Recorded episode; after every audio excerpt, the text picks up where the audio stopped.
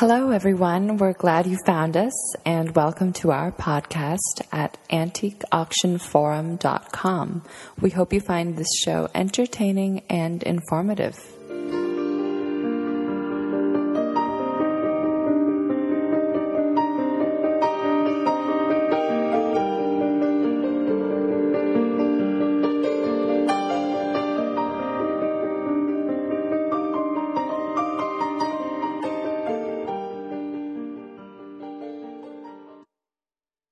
Hi everyone, this is Martin, and I'm at Pixar Animation Studios, and I have a guest today who is a wonderful artist, Dice Tsutsumi. Mm-hmm. How are you doing? Very good. How are you, Martin? Good. Thanks so much for joining us, and I always love coming over here. Yes. It's yes. an amazing place. Thanks for coming back. Yeah. Yeah, yeah. And first of all, uh, I want to talk to you about how you start. I mean, how you landed here and where you started from. So, how long have you been uh, painting? Well, I rather started late. uh, Paint, as far as painting goes, I, I didn't really do much art until I got to college, junior college. Um, I was uh, I was an international student. Um, didn't speak much English, so uh, uh, they they let me only take classes where you don't have to speak much English, and one of which was a painting class. And that's how I got into this painting um, uh, class. And then um, it was in a junior college, so there are a lot of old uh, retired people who were very, very complimentary uh, with me or with anybody really. But that got me to uh, have a wrong idea of the fact that I'm talented. You know, they everybody said, "Oh, Dice, you're so talented. You're so talented," and I'm like, "Okay, I think I'm talented." and I, I got into the trap, and uh, that's ever since I've been painting uh, all the time because I just fell in love with painting. Let's see. That was back in '93, so it's like almost 18 years ago, 17 years ago. Now, did you draw a lot as a, a kid? I, I did like the cartoon characters or caricatures of my friends, but but I was never good. You know, I was decent, but I, you know, I al- actually one of my best friends uh, growing up was a fantastic, fantastic artist next to me. So I never thought I would be able to pursue a career in art. Wow, and look at you now. It's very, very strange. You know, now you know. Um, I'm uh, I'm painting every day, um, uh, working for a cartoon studio like Pixar. Hmm. Your your website is simplestroke.com, Simplestroke.com. yeah. Mhm. and you have some wonderful works on that.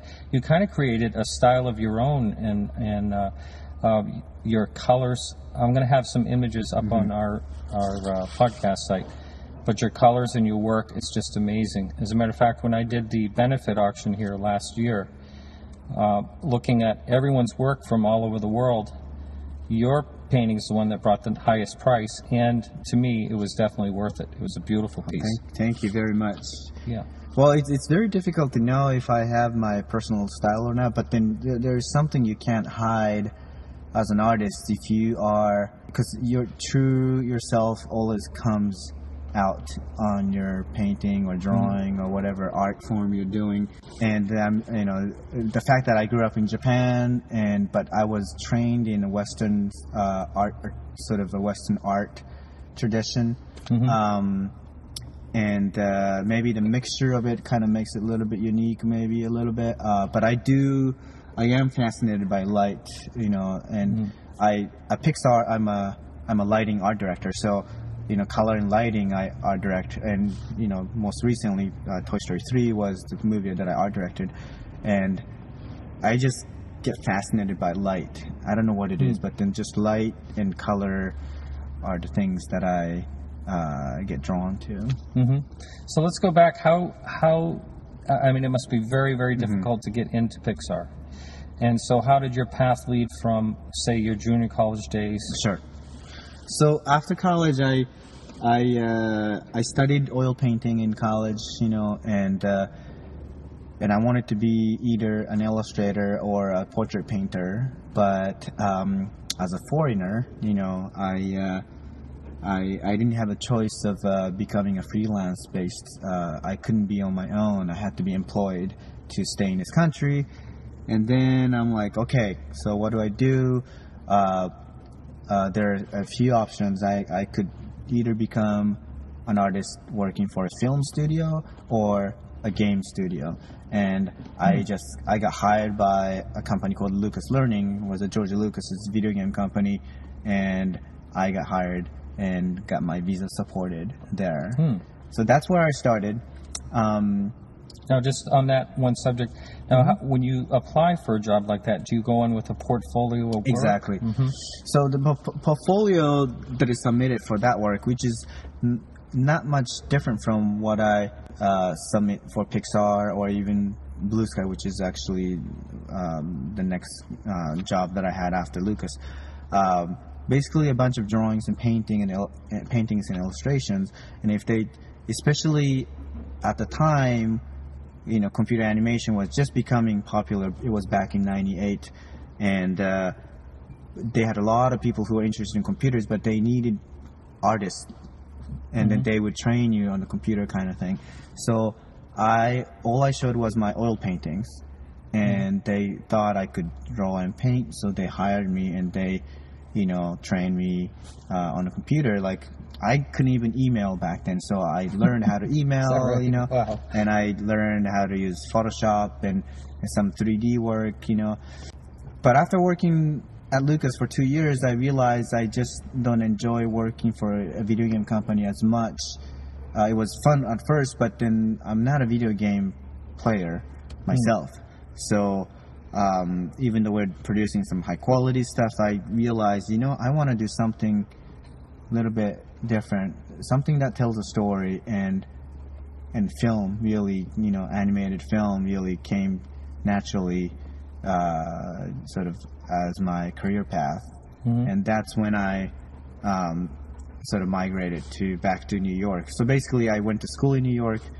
Um, I got a job at Lucas, which was in San Rafael, you know, Bay Area, and then I went back to New York to work for Blue Sky Studios, which is my second job.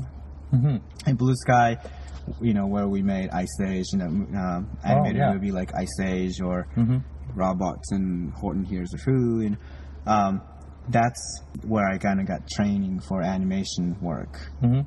You get to Blue Sky, and then how did you get the job here at Pixar? So at Pixar, uh, Blue Sky was there for a little, little bit long. You know, for seven years, I worked on three films, and it's a very small industry. So I guess the words traveled, and uh, uh, over the course of years, Pixar artists or art directors and production designers have uh, noticed my work at Blue Sky, and um, one day I got an email from uh, Lee Unkrich, who was the director of Toy Story 3. It was his first directing gig, you know, after co-directing other movies like Toy Story 2 and uh, Finding Nemo and stuff. He emailed me saying, "I like your work, Dice. I want to work with you." And I first thought uh, Lee Unkrich is a very famous figure in animation industry, and I just did not believe it. I I thought someone was messing with me because I just got an email from somebody who I only saw on DVD bonus features or TV interviews and stuff, and and I I could not believe. And he emailed me on my e- sort of personal email account too. Ah. So I just did not believe that email was, you know, uh, Real. real. Uh, but it turned out it was real. Um, Lee uh, liked my lighting work, Mm-hmm. and uh, he wanted me to uh, art direct uh, Toy Story 3 for lighting and color. Um, and uh, and then of course I had to come. I mean, you know, um, there are all the other circumstances that that uh, at the time, you know, my father was ill in Japan, so I wanted to be closer to Japan.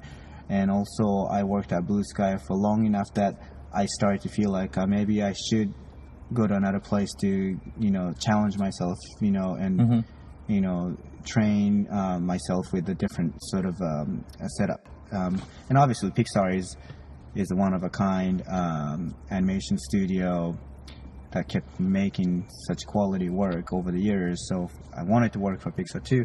Just all the things just combined, but of course, director um, coming to you directly. That there you can't turn down. It was Yeah. such a hon- such an honor for me to uh, to come to Pixar. Yeah, Yeah, and I bet you love working here. I, I gotta say I do. Um, it's been almost four years already um, since I started here, and uh, it's been nothing but um, incredible experience. I'm learning. sure. You know what's great about it about what's great about working in this kind of business is that you get to collaborate with so many talented artists. You're Oh, not alone Worldwide, right? worldwide, and you you learn so much from them. You you feel like you're getting better and better every day as an artist, and you gotta love that. That's that. There's nothing better than feeling like you're growing every day. Oh yeah, yeah, and challenged too. I'm sure. Yes. Now, um, how much of the work today is done by computer? Is it almost all done by computer? Or is So as far as my job goes, you know, my job is to create uh, sort of concept illustrations for the film. You know, so like storyboarding, sort of, or storyboarding is a little bit different, but in a way similar. You know, storyboarding, you know, they're the ones who come up with the story, and we're, you know, I belong to art department. We call art department, and we we design the world. We designed, you know, from characters to the buildings to the the vegetations to the light. You know, that's my territory. Light and color of the objects, characters, and everything. Because animation, you have to create everything from scratch. So.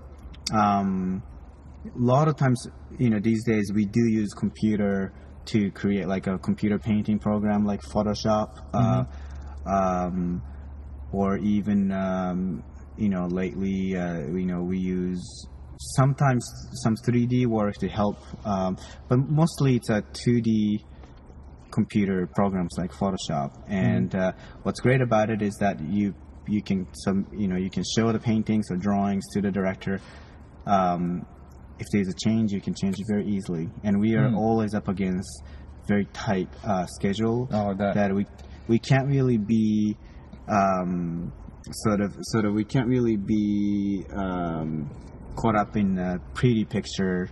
Um, like we're not really creating artwork for you know sake of artwork. We're creating artwork for the film for the product. So uh, that's something we keep ourselves you know in check in a way that that we don't. Uh, you know, we don't spend too much time creating pretty pictures. You know, from start to finish, a project like Toy Story 3 mm-hmm. how many years does something like that take? Um, it really depends. I think the director uh, and the writer, they might have started five years before the release date, four or five years before the release date. It's a long, long process because they start writing. For me, it was a three-year stint, which is still a little bit longer than most of the people. Like people like animators or even uh, production people who actually make the film. Like I'm the one who sets up the the direction, style direction, uh, visual direction. Uh, so we, we tend to stay longer. You know, I come on in the beginning, start creating the world, designing the world, and then I stay until the end to work with the production people, like lighting department or texturing department, uh, to uh, to work with them. But um, so for me, it's three years, but directors and writers, you know, uh, maybe not writers because writers come off the project kind of early, but the director usually uh, spends at least four years from start to finish. Wow. Yeah, it's a long process. yeah. Now, uh, do you ever do any voiceover here? Uh, I'm so glad you asked. Uh, I, you mean me, me personally? Well, well, sure, you, but I mean, uh, any anyone is voiceover done here at Pixar? Or? Yeah, so the voice recording studio we have at Pixar, we bring in uh, actors Yeah. uh, to record it. But but also sometimes you know Pixar employees Yeah. do and the uh, the voice, and I have it's been my childhood dream. Seriously, my dream to to do a cartoon voice since I was a kid. And uh, the fact that I'm a Japanese person is very difficult because I have a little accent, you know. uh, Very little. and um, and you know they if they need a real American characters, uh, they can't cast me. Mhm. But this upcoming movie uh, has um, the movie I'm not actually working on as a production uh, artist, but uh, they have a, a environment in Japan. So they have some background characters that are Japanese, and I was um, able to uh, usually it's called a scratch voice recording. So Mm-hmm. you do. They usually use uh, Pixar employees for the temp temporary uh, voice, and then they Oh. usually hire actors to replace them. Yeah. But sometimes I did a, a lot of scratch voice uh, recording, but one character they didn't replace with a real actor because they liked my voice. right. So I I, my voice stayed in the movie. I just All right. actually a few days ago they sent me a contract and and Uh-huh. um, and I'm in the movie. Only All two lines though, so That's okay. but still my dream come true. So Yeah, yeah. I'm very very happy about that. Now, do you ever get to meet any of the actors here? Do they do they go around the campus? sometimes they do, yeah. Sometimes they do. Uh, um, you know, and uh, people like Tom Hanks and uh, Tim Allen and. They have, you know, they've been working since the beginning of the Pixar films. I mean, they are Oh, the voice of Woody and, and Buzz on Toy Story. Yeah. uh, Tom Hanks gave us his personal gift, you know, um, to the crew. Oh, Um, nice. And uh, I think uh, Pixar has a special place in their hearts, you know, and which is great, which is just really uh, fantastic. But Yeah. uh, but I gotta say, a lot of times uh, those actors in Hollywood uh, they recorded in L.A., so Sure. we don't often get to see them all the time, but then they do come um, to Pixar every once in a while. Mm-hmm, yeah. About how many people are working here at this studio? So at this point, uh, Pixar has about I think 1,200. If I'm, Really? I could be wrong by now, but then that was, Wow. it's it has grown pretty big. Yeah. Yeah.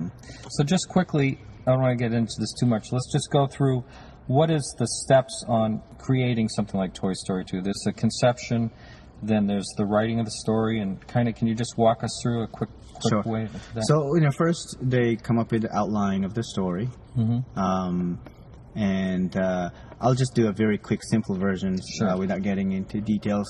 Quick sort of concept of the story, outline of the story, and then the writer and director works on the, the script. You know, and then they do storyboarding. Storyboarding is sort of like the first visualization of the story, but it's still like trying to kind of finesse the story in a storyboarding stage. And then art department comes in where we design characters, we design sets, you know, or the environments, we design lighting, color, everything. Mm-hmm. So that happens. So art department's work is sort of all on in a way two two D, like it's all mm-hmm. either drawings or paintings, and then based on the con- the visual concept in the story, production people all come at once. Like animators will animate the characters, um, and um, we modelers uh, actually model the characters and Really? buildings and everything uh, on the you mean computer. like th- three dimensional, Three dimensional. like sculpturing the pieces? We actually have a sculptor Really? in the art department. So Yeah. the because we our movie our movies are all 3D, um, three computer generated though. Oh, okay. So three dimensional illusion, right? So it's not a hand hand drawn animation; it's a computer animation. Ah, okay. So in order to capture that three dimensionality, we always sculpt the characters before he goes into the computer um, as a sketch, you know. And then everything will go into computer. Modelers model, animators animate, lighters, lighting department lights the scene. It's, ki- it's just kind of like a puppet, almost like a puppet theater. You know, you create the puppet, someone will sort of animate the puppet, right? Um, and someone has to light the theater, light the set, you know, to make sure the puppet um, is staged. Uh, and the voice acting actually comes before. Uh, usually, voice acting comes when we were storyboarding, you know. Um, Now, just on that particular subject, Mm-hmm. does the voice acting happen first and then the animation matches it? right. Yeah, it seems like the logical way. Yeah, and uh, you know, a lot of times voice actors bring their own, bring something extra to the characters, you know, and that would help uh, inform animators what kind of character that person is, what kind of Ah. acting they would put in, because animators are basically the actors of the film, um, but voice acting will help them, you know. Mm-hmm. And of course, you know, sometimes voice acting um, kind of comes late, you know. Uh, So basically, they do a temp voice and then You the say scratch. scratch voice, and then the real actors come in still they try to bring all the final voice in the beginning, but then oftentimes they have to replace it in the middle of production. It's it's not like a assembly line. Mm-hmm. You know, sometimes you know story story like even the writer is writing while we're making. You know, because the story is not complete. Like a lot of times, story is never perfect until the last minute. Like Really? they're writing Wow. up until the end of the production. Sometimes, you know, Uh-huh. it's never like we have the perfect script and we just have to match. It's it's always very a very malleable process throughout. Uh, luckily, Toy Story three had a very strong script from the beginning because we had a Oscar-winning writer, um, Mike Mike Arndt, um, um, who had a very very solid writing in the beginning. So it was it was a little bit easier process. Um, I heard it's a rare even at Pixar um, because it's it's a very difficult difficult process. Um, Sure. I can see why it takes so long. yeah, Yeah. Now, uh, getting back to 3D, or I know a lot of movies are, are 3D these days. Mm-hmm. Is there is there a move toward doing that? And is it, and if so, how difficult is that to do? On So right now, you know, um, and I gotta say, I, I wouldn't know too much about the details of this sort of, you know, stereo. Um, view uh, stereo? Yeah, Mhm. but but at the same time, like we, you know, up our last two movies we did in 3D, but when we were making it, we didn't think about anything of it. You know, it we, we just made everything as if it was shown on a 2D screen, and they sort of kind of turn it into 3D after, like in the end. So I'm curious though, like in the, in the future, where um, the, sort of the, the movement towards 3D might kind of force us to uh, to think about the three dimensionality while we're making a film, you know, and really kind of plan out uh, accordingly. I'm not sure if that's going to happen, but I have a feeling that's going to happen at some point. At this point, we're not really thinking about 3D while we're making too much. You know, But that might change. that could change, yeah. Because Yeah. you know, when we saw Avatar, that movie had to be in 3D, Mm-hmm. and it just kind of gives a different experience. And Oh, yeah. And at this point, you know, people might be, you know, looking looking looking for it. You know. Yeah, more. Yeah. Yeah. I know. I wouldn't have wanted to really watch that movie unless it was 3D. Right. Right. Right. right. That was really something. A lot of times in movies, they will shoot scenes and they'll they'll delete pull scenes out of a a movie and just as deleted scenes. Does that happen also in these? It, it totally happens, but uh, in animation, we want to avoid that as much Oh, I'm as sure. possible because the you know, hours in it. Yeah, because li- in live action you can shoot for ten hours, and then you can edit down to ninety minute movie. Uh, in animation, we can't do that. We Yeah. because we because everything has to be handcrafted from scratch, from nothing. If Yeah. you animate uh, for ten hour, ten hours of footage, that's a that's huge waste, and Yeah. that's the reason why we do a lot of lot of preparation. We try to storyboard everything, and we try to design everything in art very carefully so that once it goes into production, we don't uh, waste too much money and time. You know, ideally, if the movie is 90 minutes, we try to have a 90 minute story cut. Story cut meaning, so we, we make a movie with sound and, and temp voice with the storyboarding. So you only see the storyboarding, but then for 90 minutes, you have the story cut. And if that, if the story cut really works well, all you have to do is to make it into uh, uh, actual, you know, film production um, animation, right? Having a very solid story cut before we start production is very ideal, idealistic.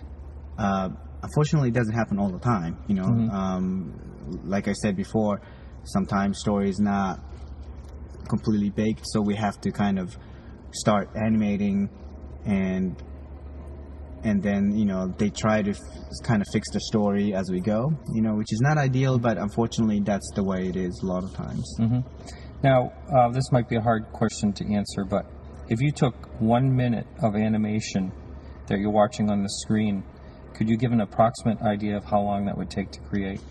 Oh that's a really That's a tough, tough one, isn't well it? because you know one minute of animation you know if you're only talking about animation that's one Yeah, let's just talk thing. about just you know. animation. But you know, we have to light the animation. We have to model the And character. we yeah, have to okay. create the background. But the animation, you know, because I'm not an animator, so I wouldn't really know. But uh, but one minute of animation is a long, long footage, and that could take weeks and weeks and maybe Wow. even months. You know, because um, Really? Wow. that's a lot of lot of um, work. Mm-hmm. Yeah.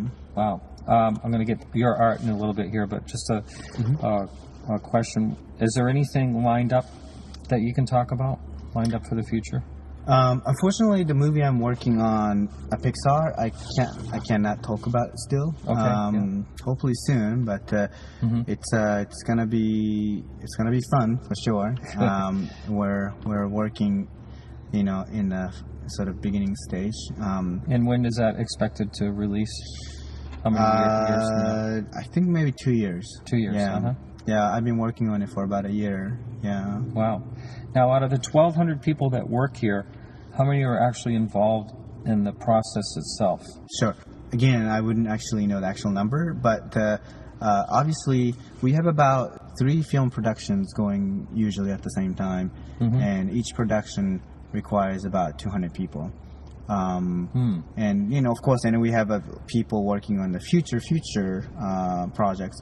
Yeah. So you can kind of do the math, and there are a lot of people who are not involved with film production side. You know, they could be in the marketing side, they could be in, uh, they could be HR, they could be security staffs because we have the campus um, quite large. You know, we have the cafeteria staffs. You know, um, so you know, I think they're counting all those people as well. Yeah, yeah.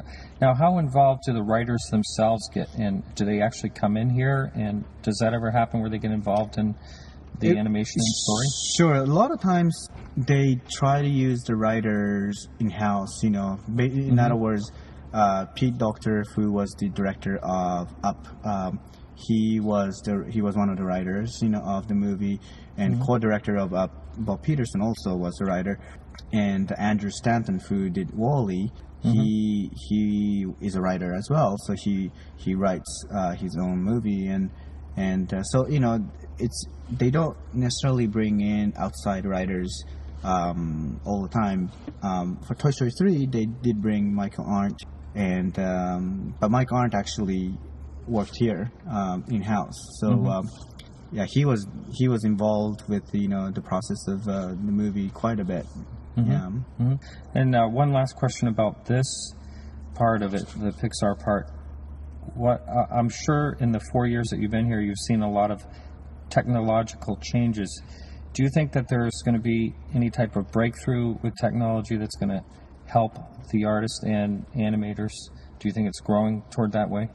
I think so. I mean, I think you know, CG animation is still a young medium compared to all the other sort of art form, and I I think we're still have yet to explore everything, you know, and um, and I, it's going to you know my hope is that you know uh, technology can help us create these films a little bit faster and a little less costly, you know, because right now we are our our uh, production requires a lot of money to make each film. Sure. So even if we make a lot, you know, a lot of money in the box office, it's never enough. Or or or if if anything, maybe the pressure of having to, you know, make a hundred million dollars in the box office could limit our creativity sometimes you know? Like if we want to do experiment something if we don't have to spend so much money to create a film maybe we can come up with something something better something different you know? Um, i'm not only talking about pixar but just in general in the cg Yeah. industry. I think if we can start creating things a little bit more efficiently you know we have a lot of exciting um, possibilities you know ahead i feel like yeah Are there any, and do you think there will be, artists that are totally computer only? In other words, they work with just computers. Sure, I I think we, we already have those people. We do. You know, Okay. Like computer graphics, I computer you'd call it. graphics. Yeah, um, you know, And a do lot they of sell their work?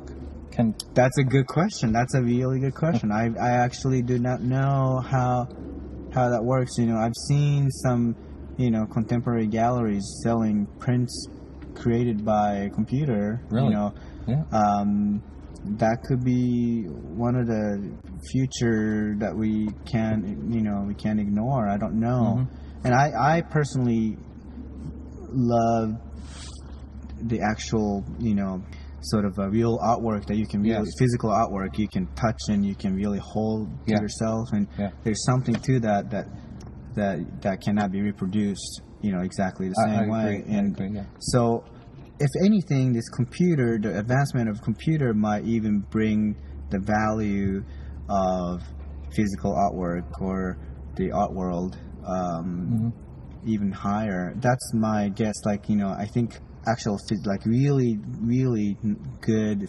painting, like real actual painting, like oil painting or watercolor, whatever.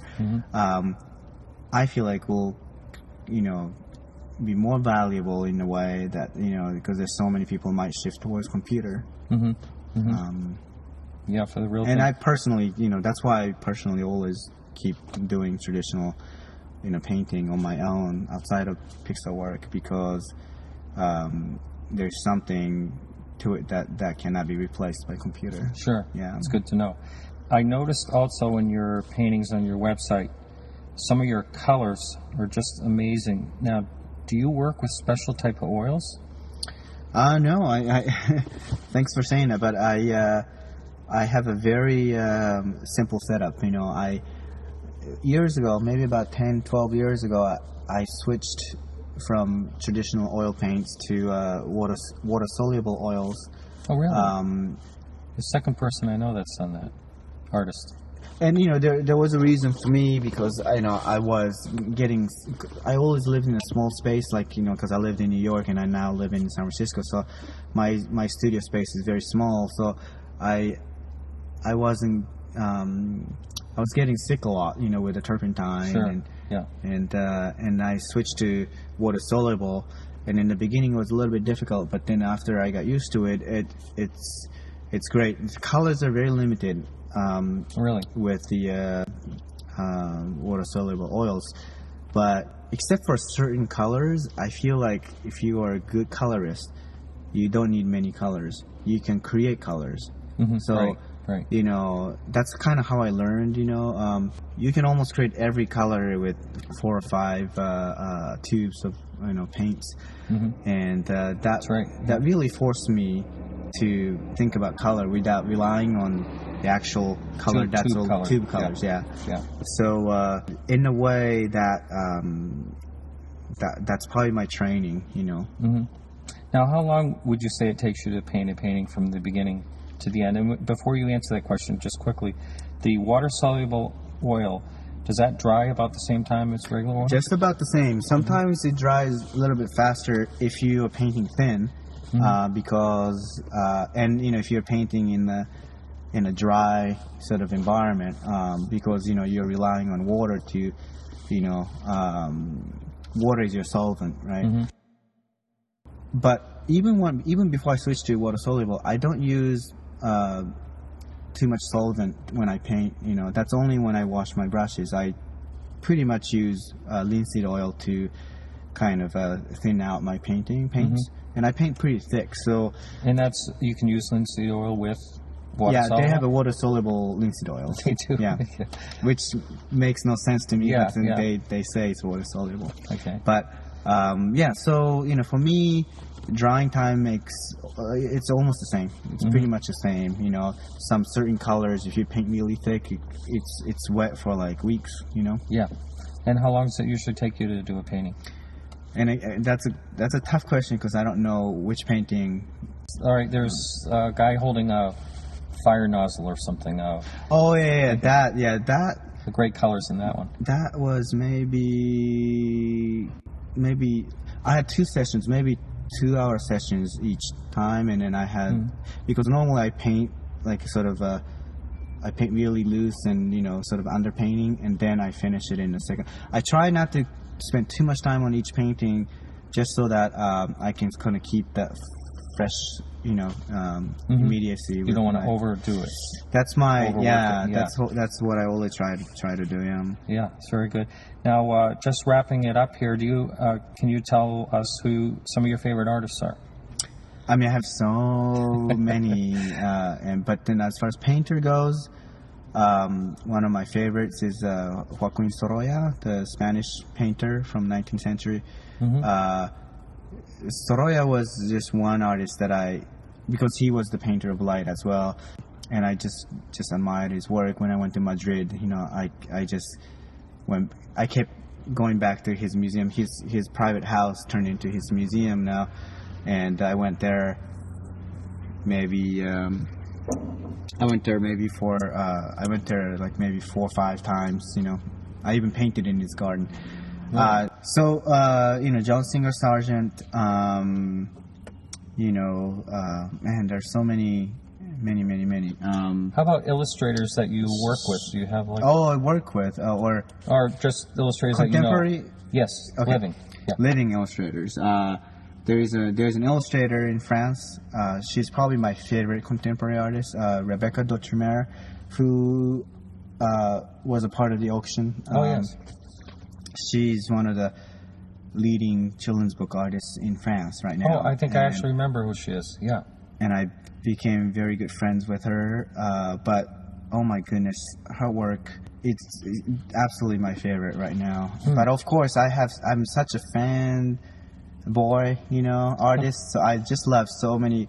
Like we have, like uh, you know, Peter de Sève and you know.